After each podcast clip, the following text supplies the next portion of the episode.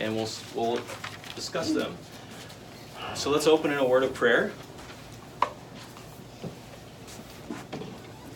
Let's talk. Lord, thank you this morning for grace. Lord, we see the word grace occur in Romans many, many times. And we learn that grace is undeserved, that no one deserves to have your blessing or favor. No one deserves for you to, to look on them and to be kind to them, much less to be eternally kind to them through Jesus Christ unto salvation and to, to go to heaven. No one in this room deserves to touch you or to be in your presence one day. We thank you through Jesus Christ. The only reason why we can pray to you this morning and you hear us is because of the blood of your Son. That makes it possible. That completely covers us, every aspect of the relationship we have with you is only through your grace, through your Son, by the power of your Spirit. Help us to honor you this morning and to be a humbled people before the truth of your word, and that we would learn from these truths and we'd understand how we should apply these, these things and these great thoughts to our lives. Help it resonate within our minds how we should live with each other and be more like you, become more gracious, forgiving to people when they do not deserve it, to show kindness to those that are our worst enemies. Amen. Okay, so last week, finishing up on Romans 6 through 8, the transformation power of the gospel in Romans 6 is that we've received new hearts and that we've been committed or handed over to the truth by God in Romans 6:18 and that's repeated we've been uh, we are no longer slaves of sin, but we've been made slaves of God and slaves of righteousness. Romans 7 then basically addresses how we're free from the penalty of the law, and then it moves on to the reality that, but we still see sin at work in our bodies. And Paul addresses that even him, as an apostle, he still struggles with sin in himself. He still struggles with with not being able to keep the law that he loves. He now loves the law, he loves obedience, he loves the truth, and he loves God, and he's thankful to God for his grace, but he still sees failures in his life happening. So we find that the Christian life is not a sinless life. After you've come to repentance and belief, you're on a path of sanctification, meaning you're going toward God in love and good deeds. However, it's not a sinless life. You still struggle with sin. And the Apostle Paul gives us his example. And trust me, no one in here will be greater than the Apostle Paul. I don't believe so. but he gives, a, he gives us himself as an example that even he still had sin in his life as he was pursuing the Savior and beating his body into submission to obey him and to obey God's word and truth. Good morning. so, Romans 8 then talks about God's love and God's salvific purposes. And how we are putting to death by the Spirit. Now we have new hearts, and then in Romans 8 we have the power of the Spirit, and we're putting to death the deeds of the flesh in our body. And if that's the case, if you are putting to death sin, the verses imply that you should have an assured heart that you are saved because you love what is right and good and you don't like it when you sin, and you strive to turn away from that and stop that at all costs. So you're loving what is good, and you're putting to death what is still bad in your life. You're working against it now by the power of the Spirit. And then, uh, as a summary of Romans 8, and we didn't get there, uh, Paul says this, and we know that God causes all things to work together for good to those who love God. That's a key to those who love God. All good things that work together are for those who love God. And uh, not everyone loves God at the end of their life. Not everything is working out for good for them by God. For those who are called according to his purpose. Those who love God are those who are called according to God's purpose. Verse 29 For those whom he foreknew, he also predestined to be conformed to the image of his Son, just like we talked about in Romans 6 and Romans 8. Those who have the new heart, who are striving after obedience by faith. They have a new life that God gave them through Christ by the power of the Spirit. They are predestined and they're being conformed to the image of the Son. They're purifying themselves, just as Jesus is pure. So that he, Jesus, would be the firstborn among many brethren. And these whom he predestined, he called. These whom he called, he justified. Romans 3, Romans 4. These whom he justified, he also glorified. So God has not justified everyone. Everyone we know in the rest of the scriptures will not be glorified. Therefore, not everyone has been predestined or called in the same way. This is what some theologians like to call the unbreakable chain of salvation. You cannot have one without the other. They are, they are linked, inseparably linked. You can't take one apart from the other. If you've been called, if you've been predestined, you will be called and you will respond to the gospel. And if you respond to the gospel, you are those who are justified whom Christ was raised from the dead for. And the same people who were predestined, were called, were justified, will also be glorified. So that's the unbreakable chain of salvation which God starts. And God is the initiator, and God is the original, originating source for. And so we have Him to thank. If any of us, like I pray this morning, if any of us are on our path to heaven, it's by God's grace we all we all deserve to go to hell. No one deserves this grace or kindness. Nobody deserves to have their heart regenerated. Does anyone want to think that? Does anyone in here want to boast in self and say, Christ, you needed me? There's a lot of people that claim Christianity that do think that, though. And that's blasphemy if there's one thing I've learned that I really want to be about, it's to make sure that nobody boasts in themselves. If God doesn't kill me or if He doesn't allow people to kill me, this is one thing I am extremely passionate about. And I believe Paul was too. Do not think much of yourself. You are the problem why salvation had to come. And it's salvation based upon grace, not on your own merits, not on your goodwill because you had none, the Bible says. God had to change you from the inside. And that was something that you could not choose to do on your own. While you were enemies of God, Christ Jesus died for you. Predestined called, justified, glorified. All in the mind of God. Eternity past, eternity future is settled in the mind of God. And this is what we learn at the end of 8, right after these amazing truths. Mm-hmm. What shall we say to these things? If God is for us, who could be against us? He who did not spare his own son, but delivered him over for us all, how will he not also with him freely give us all things? Who will bring a charge against God's elect? God is the one who justifies. Who is the one who condemns? Christ Jesus is he who died, yes, rather, who was raised, who's at the right hand of God, who also intercedes for us. Those for whom Christ died for, he also intercedes for permanently. Can anyone stop the intercession of the great high priest? Don't think anyone would want to think that they can, even though sometimes we might try to think that way. So this is the question, who will separate us from the love of Christ? Can it, and then Paul's going to summarize what any possible thing that you could possibly think of.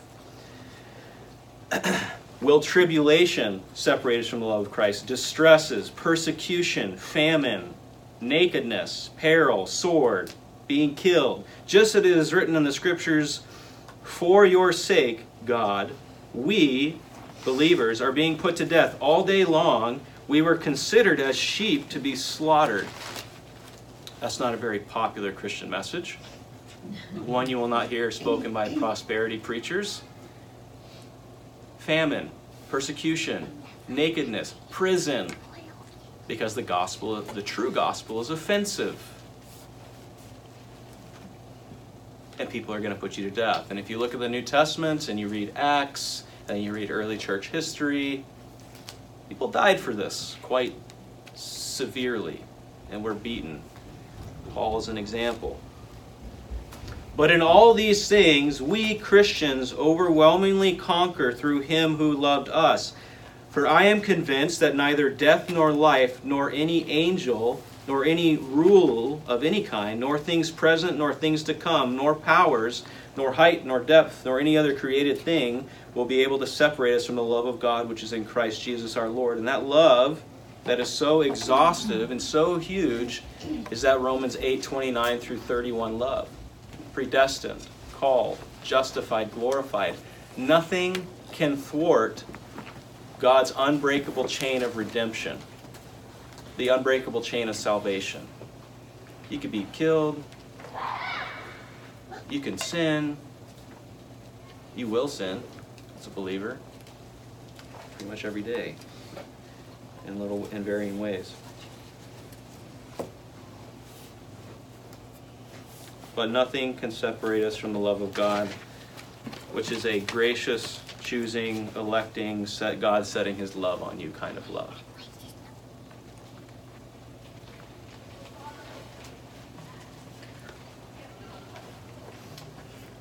And so we see that God predestines and elects, and people hear the gospel. And then, third, like Romans 6 and Romans 8 talk about, they receive this new heart and they respond to the truth of the gospel by repenting and believing the message.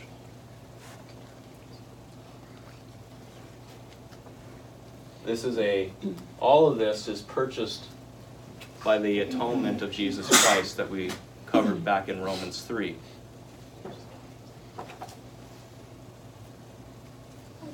Fifth, people are justified by God on the basis of faith, repentance, and belief, which is faith.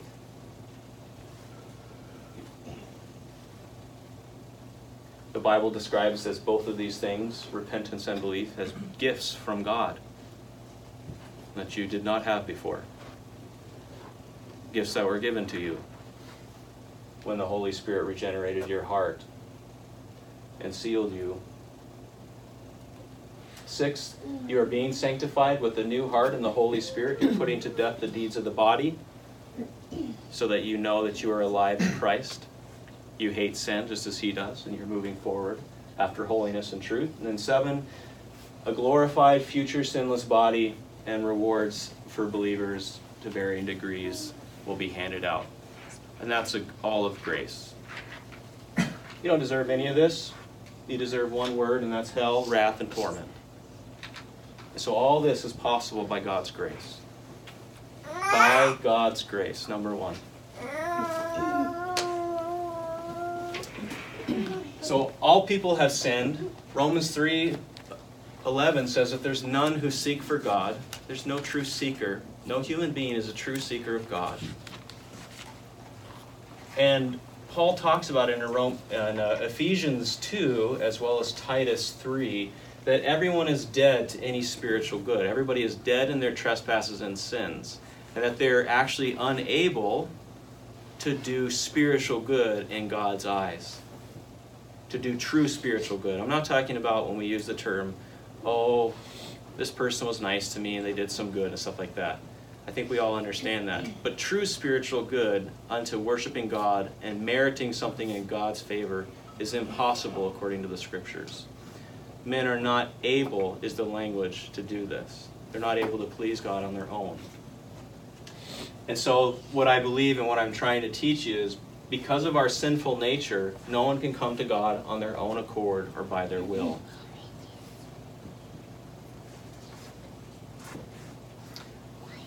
Romans 9 talks about God's gracious choice of you. Uh, he talks about how he chooses people before they've done anything good or bad. It's not on the basis of foresight, of good works. Those terms are actually used in Romans 9, and it's continued in the imagery of how Paul is illustrating how God has saved people in Israel's past. He uses the example of Elijah and 7,000 men who haven't bowed the knee to Baal. It was all by God's gracious choice, he says, not on the basis of works, not on the basis of whether you're going to do anything good or bad in the future, because everybody's done bad and everybody deserves hell. Everybody deserves to remain in this condemned by God sinful nature, which we've been enslaved to. And that's what Jesus talks about in John chapter 8 for us. When he's teaching the Israelite people, his people, he's saying, guys, you are slaves of sin. And you cannot get out from that slavery on your own. If the Son makes you free, you will be free. And they wanted to argue with Jesus on that. They wanted to believe in their system that they that's not true, Jesus. And many of them walked away from him when he tried to teach them this truth. Did you know that?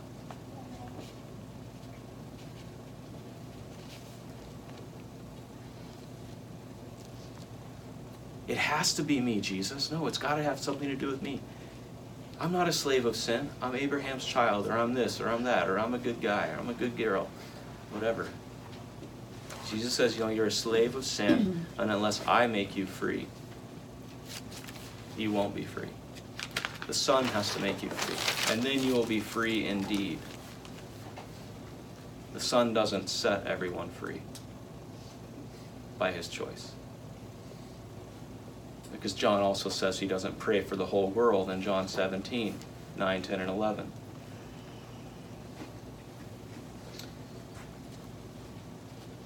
And in Romans 11, we are learning that God's salvific plan for Israel is not finished, and that in the future God will pour out this great salvific grace upon many, many Israelites. There will be a great outpouring of salvation that will be effectual, just as it is for everyone who's believed throughout redemption history, Old Testament and New.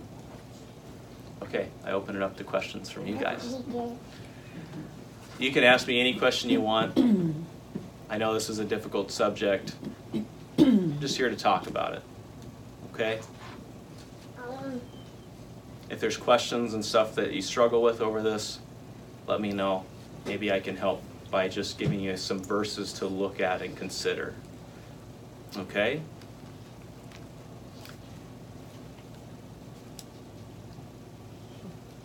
Would you agree that three, four, and five in all, in all cases are boom, boom, booms, Simultaneous?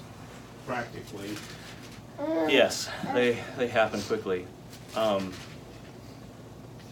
uh, and this is not an exhaustive list of everything that we see in Scripture, so uh, between two and three, some people experience a longer period of time between the hearing of the gospel. Some people relate to how they feel there's a long drawing and a calling toward God that they can look back on, and for others, it's like immediate. Immediately into regeneration and repentance is immediate. For other people, it's still, regardless, regeneration, I believe, immediately results in repentance and faith. But human beings aren't always able to relate what truly happens in their hearts accurately according to Scripture. And that's also why people struggle with this. We want to believe our hearts still in what we believe. It's really a struggle to let go and to let truth be truth. And not everybody has received training to the same degree or has memorized Scripture or and not everyone's been, been given as much understanding on this. So, thank you, Pastor Ron. Um, I have a question, and Yes. last week you were kind of talking on Ephesians, and specifically in Ephesians one, where he's talking about, okay, he chose us in him before the foundation of the world, that we would be holy and blameless before him. He predestined us to adoptions as sons through Jesus Christ to himself, according to the kind intention of his will. So, um, I have been taught in the past that that us is the church collective, the church. So by church collective, would that include in your mind all people in the Old Testament as well? Well, I guess I hadn't gone there with it in my mind, where I was going with it, or where I think I've been taught, is that, um, and, and up until recently, I haven't been taught a lot of what you're saying, but that, and, and the church for the whosoever will, so that that church as a vehicle is the predestined versus the individual. I don't even know how to really word my question, but can you help me understand the us, I guess? Is that also how you were taught Romans nine? Yes. Okay, so you're talking about, people believe the term Israel is a salvific instrument, not salvation itself. The church. I haven't been, I haven't been taught so much the replacement theology thing, but that, that the church is the predestined and the individual coming in is the whosoever will. And not so much the predestined individual, but the predestined church. Makes sense?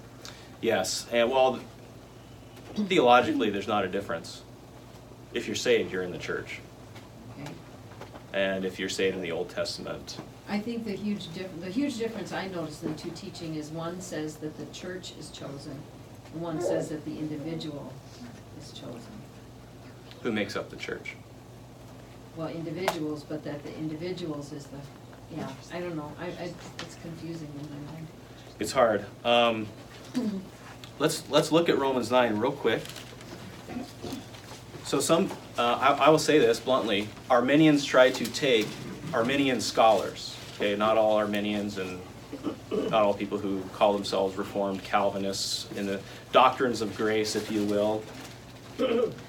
Um, is this what we- what they try to do is starting with Romans nine is talking about Isaac, Abraham. They're they're talking about these men are vehicles for for preaching the truth of God, uh, the early form of the gospel and God's law and God's promises. And then they like to say that Jacob was was uh, chosen for this purpose and not Esau.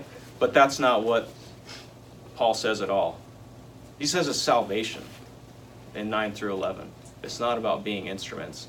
You are instruments by nature. That's other scriptures and texts. Those who are saved are those who go forth and start this cycle over by preaching the gospel to people, and then people are regenerated by the Holy Spirit wherever He wills. John 3, uh, 6, 10, 17. And they're justified, being sanctified, and will be glorified. Okay.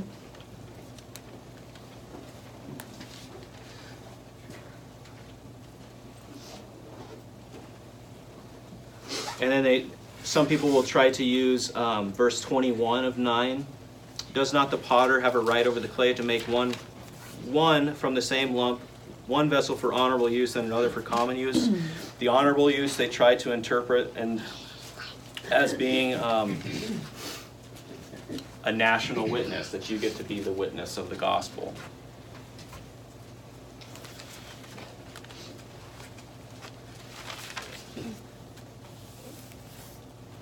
But that's not what Paul's point is. Let's read verse 27. Isaiah cries out concerning Israel, though the number of the sons of Israel be like the sand of the sea, it's the remnant that will be saved. It's not talking about be used for gospel calling. Everyone who's saved is used for gospel calling. Where the Lord will execute his word on the earth thoroughly and quickly, just as Isaiah foretold. And this is really important. Unless the Lord of Sabaoth, which means angels' armies, and this is what's talking about wrath. Okay, angels deal out the wrath of God. We see that in the Old Testament on Sodom and Gomorrah.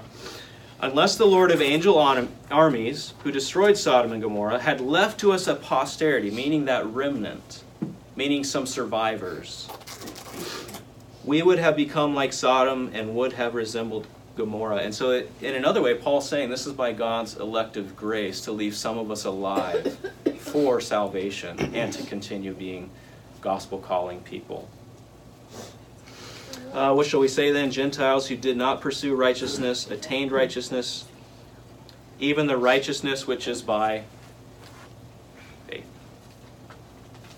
Do you think that he's talking about calling you into an instrument of the church building or national Israel, or that you're obtaining righteousness by faith and salvation?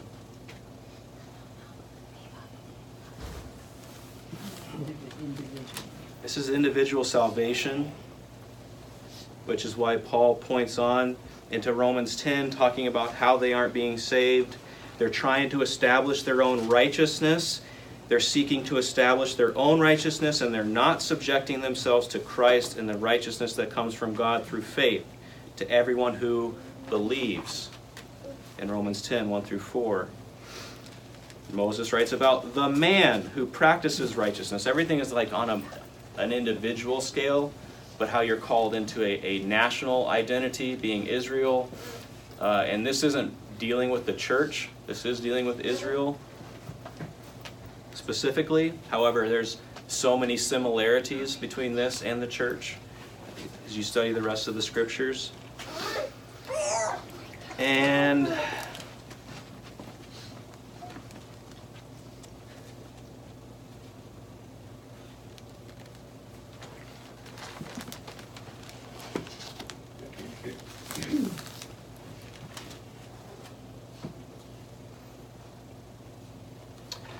Uh, verse 11 May it never be, but by the Israelites' transgression, salvation has come to the Gentiles, Gentile people groups, who get called into the church but are being individually saved.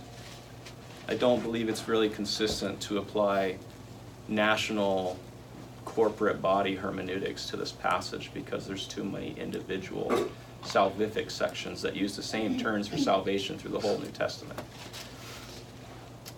Yes, I'm just wondering, the word church, is that ecclesia, and does that mean called out ones? So just the, the church itself is those that are elect and called out, and I'm just thinking about what she was saying, seeing somehow that would assist in our understanding of what the composition of the church is. Yes. Being marked out, called out. Mm-hmm. Yes. And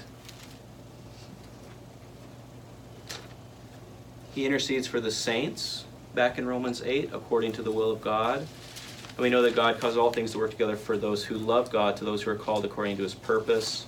And the purpose that's being displayed there is salvation. I think the, em- the emphasis on this whole section is salvation.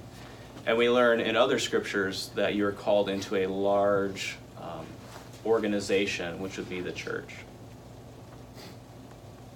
I don't believe these passages are talking about the church. Does that help, Lisa?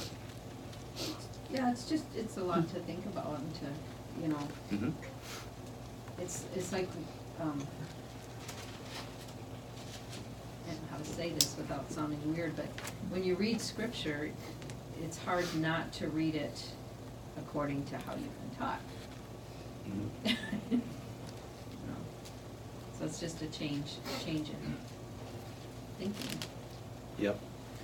I think Ephesians 2 helps as you continue to read that section. And you, talking about the Ephesians in general, you were dead in your trespasses and sins in which you formerly walked according to the course of this world, according to the prince of the power of the air, of the spirit that is now working in the sons of disobedience. Among them, we too, apostles included, all formerly lived in the lusts of our flesh, and we indulged the desires of the flesh and of the mind, and were by nature children of wrath, even as the rest. But God, being rich in mercy, because of his great love with which he loved us, even when we were dead in our transgressions, made us alive together with Christ. Was everyone made alive in Christ at the same time? At different individual times, even, even looking at the church in Philippi in Acts. Lydia gets saved, and Paul gets imprisoned, and then the Philippian jailer gets saved a little later. Now they're getting added to the church, but they're being individually saved through time. And this language is talking about salvation. But individuals being saved means God is building his church and bringing people into the corporate church body. Uh, even when we were dead in our transgressions, he made us alive together with Christ. By grace, you have been saved. And he raised us up with him and seated us with him in the heavenly places in Christ Jesus. So that in the ages to come, he might show the surpassing riches of his grace and kindness toward us in Christ Jesus. For by grace, you have been saved through faith. Does everybody come to faith at the same time and receive righteousness of Christ? And so I, I believe these passages are it's salvation, individual salvation. But when you get saved in the in the New Testament, you got baptized and added into apostolic teaching, pastoral teaching, and fellowship with believers. That was common. That was the norm. That was the New Testament norm.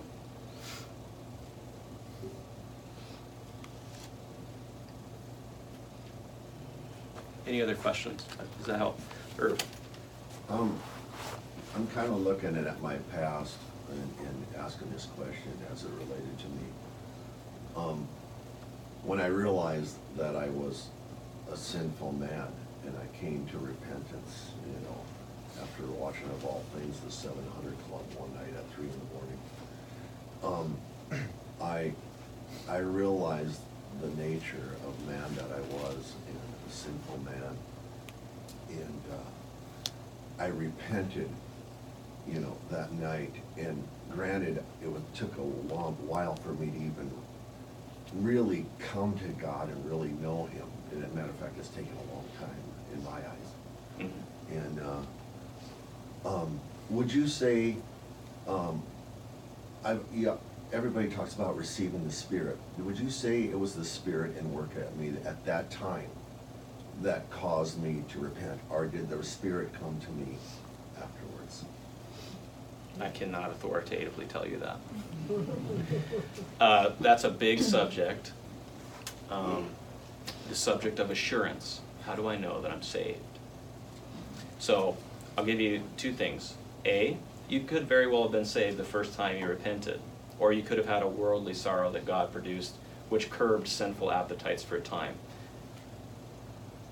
Or B, um, I'm sorry, you could have been saved, and then sanctification took a very long, slow, gradual process in your life as an individual Christian. And your life will not look the same as everybody else's in this room. B, God could have, by grace, in his common grace and kindness, caused a, a worldly sorrow to a degree which is by God's grace and allowed to curb some sinfulness in your life to a degree for time. That does also happen, uh, looking at people in Scripture. Uh, Second Corinthians talks about it, though, how God, Paul says, for the Corinthians, God placed a godly sorrow which caused fruit and good works, which was in bearing with repentance. So all repentance does not look the same. There can be a, a, a type of repentance, but it's not necessarily a salvific repentance. I don't know, Irv, for you. Well, I'm just wondering because. What so- matters is, today, you Yeah. know that you repent, trust in Jesus Christ. The- And God says, I don't want you to think about the past so much. Right, God, most of the scriptures say today. Paul says, look at your life today. Are you still repenting, still believing, and still moving forward? Today and tomorrow is what matters. The past, we can muddy, and John says this in 1 John. You can condemn yourself looking at your past as a Christian and be like, I wasn't saved then, now I'm saved, now I'm saved, now I'm saved, now I'm saved. And John's trying to teach people as a good pastor in 1 John there's steady growth and you can't fail first you'll look at first john you'll read first john you'll be like dude i'm definitely not saved. I do not love like john says to love. But then at the same time he says this your heart will condemn you but then your heart should also assure you. Your heart will condemn you because you see sin but then your heart should assure you because you see good works that you've started to love you've started to repent from sin and you're, you're working forward in, in god in christ likeness so John says, Your heart can condemn your assurance, but then God gives you truth, which tells you the reality, which is if you see repentance and faith, and that you're striving to love people, then truth is what's supposed to be greater than your heart. Your heart can still condemn and deceive you as a Christian. And John says, do not trust your heart. Trust what you see coming out of your life. And that's what Jesus says too in the gospel.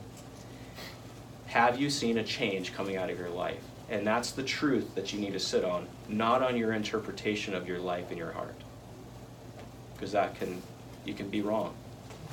And you may very well have been saved for a long time.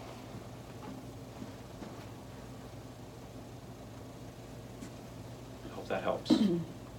We can talk about it more. Sure.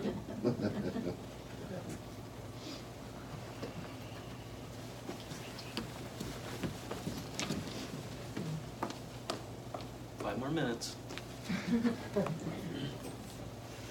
Anybody else?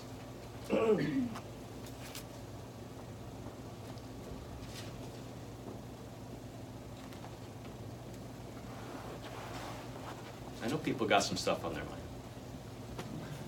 But I won't force it out of you. So next week, we will continue on Israel. Yes? Um, just the, going back just a few moments in your conversation about when in our lives we were saved, we were chosen in him before the foundation of the world. So, if that's when God sovereignly made that choice, and then in my time and space that I live in, there was an appointed day for which I would receive that gift Yep. of faith Yep. right? Yes? Absolutely. Would you turn to 2 Timothy 1 and read verses, start reading at verse 8, please. Second Timothy one eight.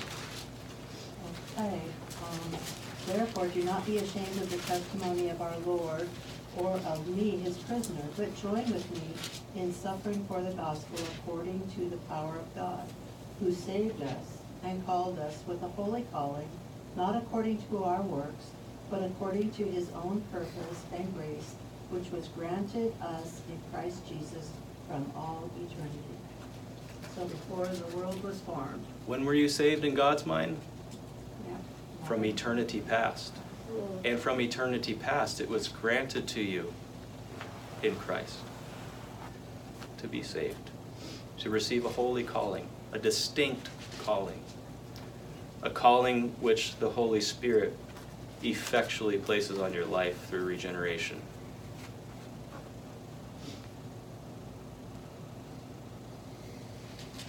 Nothing can separate us from the love of Christ or God the Father.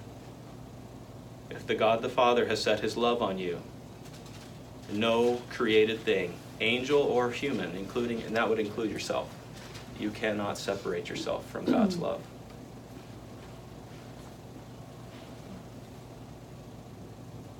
Stuff to think about. Some stuff to think about. Let's pray and we'll adjourn. Thank you for your truth, God. Thank you that when we sin, we still see, we can still see the truth that we are supposed to believe in, regardless of our sin and the condemnation that our heart and conscience brings upon us for when we sin. Thank you that truth is what we set our, our minds upon. Thank you that truth is outside of us, but that we get the benefits of it through Christ by the power of your Spirit. Amen.